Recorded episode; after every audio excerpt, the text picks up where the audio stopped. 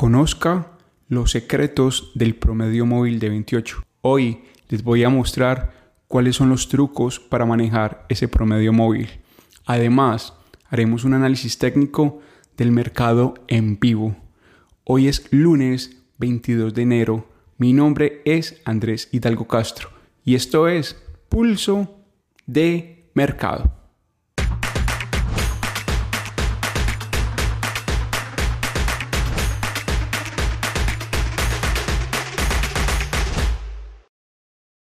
Esta no es una asesoría, tampoco son señales de compra ni de venta.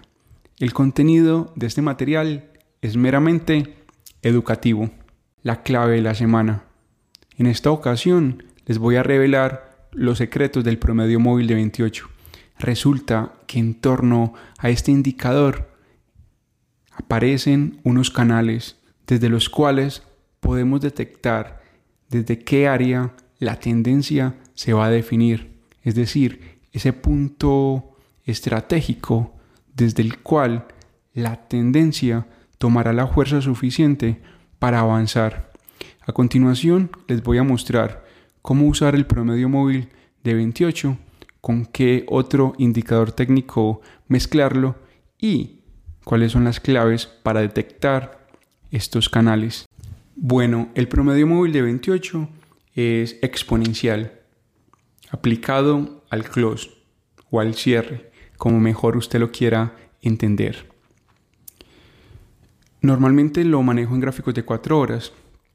Cuando el promedio móvil de, de 28, cuando el promedio móvil de 28 cotiza arriba del promedio móvil de 200, yo busco fuerza.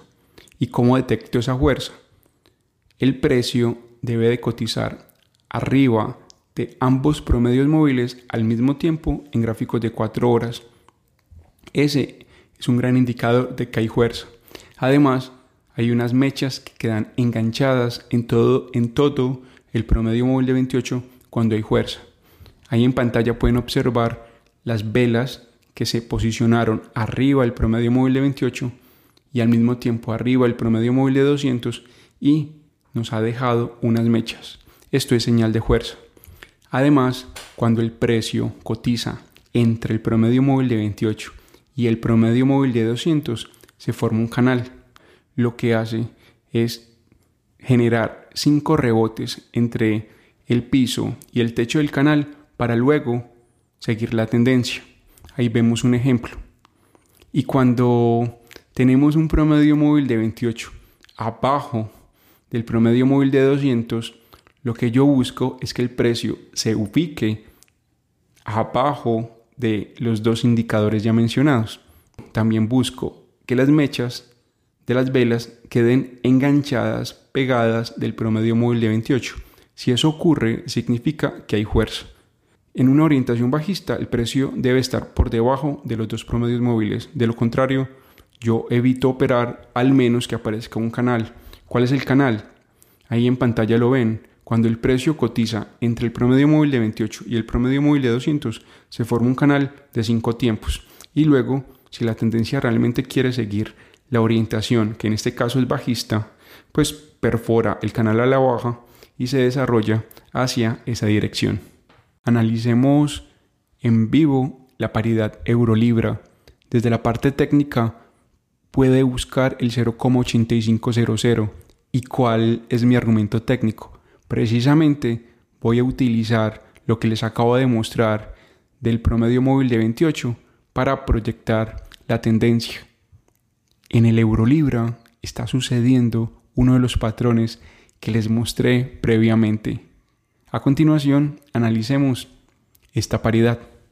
Notamos cómo el precio se ubicó en gráficos de 4 horas por debajo del promedio móvil de 28 y por debajo del promedio móvil de 200.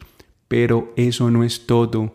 Si ustedes analizan detalladamente, van a encontrar que las velas se están pegando del promedio móvil de 28. Desde mi punto de vista y desde lo que he estudiado en lo referente al promedio móvil de 28, esto es fuerza. Y esa fuerza se puede dirigir hacia el 0,8500. 0,8500. Así que en el Eurolibra he decidido a lo largo de la presente semana vender, ir a la baja, porque el gesto técnico que está haciendo la tendencia frente al promedio móvil ya mencionado y ya estudiado me indica de que se va a dirigir hacia el 0,8500. Una vez lleguemos allá, voy a, voy a decidir si sigo la tendencia o busco un rebote. Otro ejemplo, y se trata del dólar yen. Aquí, más que un ejemplo, es un análisis técnico. Aplicaré el promedio móvil de 28.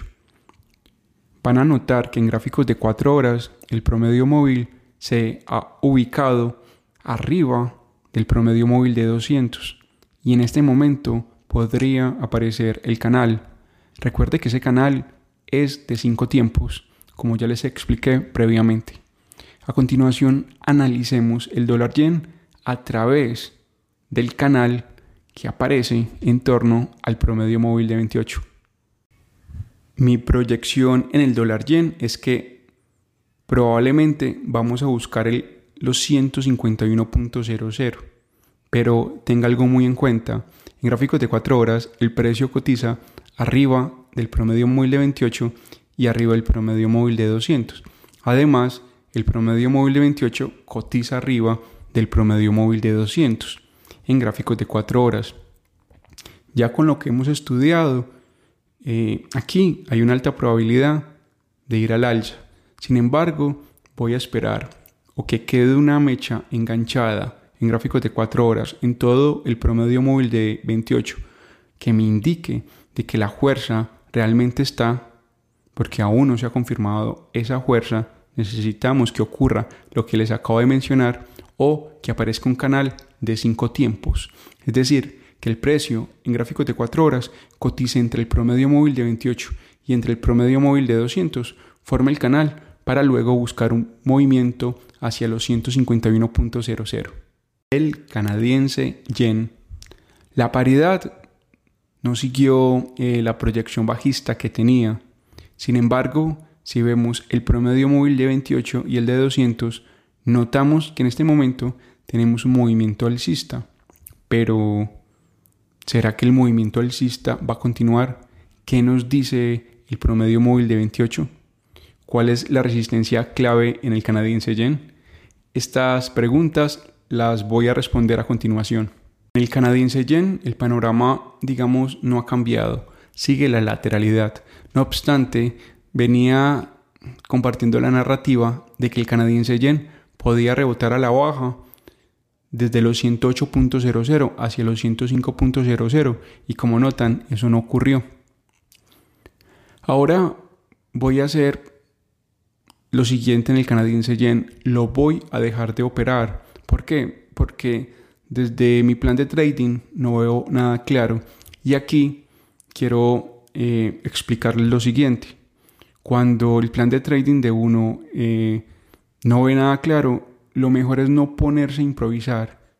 Yo evito a toda costa operar mediante herramientas o mediante estructuras de tendencia. No sé cómo operará usted, pero evito manejar herramientas que no domino. Así que en el canadiense yen, eh, esa es mi opinión y espero que les haya gustado mi perspectiva. Mucha atención porque desde mi plan de trading, la libra canadiense podría buscar el 1,700 para luego subir hacia el 1,7200. Pero, ¿qué nos dice el promedio móvil de 28? El precio en gráficos de 4 horas está cotizando en este momento arriba del promedio móvil ya mencionado y arriba del promedio móvil de 200. Ya saben ustedes esto qué significa y si no lo sabe, se lo recuerdo. Significa que hay una presión alcista. Voy a estar pendiente de que aparezca un canal bajista de cinco tiempos que me permita buscar un movimiento alcista. No estoy dispuesto a buscar un movimiento a la baja hacia el 1,700. Prefiero esperar que el precio, que la tendencia llegue al 1,700 para comprar. A continuación, le daré muchos más detalles de la libra canadiense. En la libra canadiense mi proyección es alcista, Pero un momento, voy a esperar el canal, el canal de cinco tiempos. Por ahora, las dos principales condiciones se han cumplido. Promedio móvil de 28 en gráficos de 4 horas arriba del promedio móvil de 28. Precio arriba de ambos promedios móviles. Ahora lo que voy a esperar es que una mecha quede enganchada en el promedio móvil de 28 o que aparezca un canal de 5 tiempos. En la libra canadiense, por ahora, la proyección es alcista. Digo que por ahora porque estoy respetando estos indicadores técnicos. Pero hay que esperar la confirmación. Y la confirmación es precisamente la que acabo de mencionar y la que expliqué al inicio de este video. ¿Le han hablado de acciones o quizás de índices bursátiles?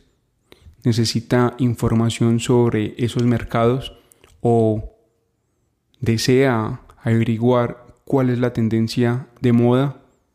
Mañana aquí en Pulso de Mercado, Rodrigo Águila estará precisamente analizando y dando su opinión en lo referente a ambos mercados. Soy Andrés Hidalgo Castro. Este fue un nuevo episodio de Pulso de Mercado. Les deseo una linda semana y muchas gracias por sintonizarnos.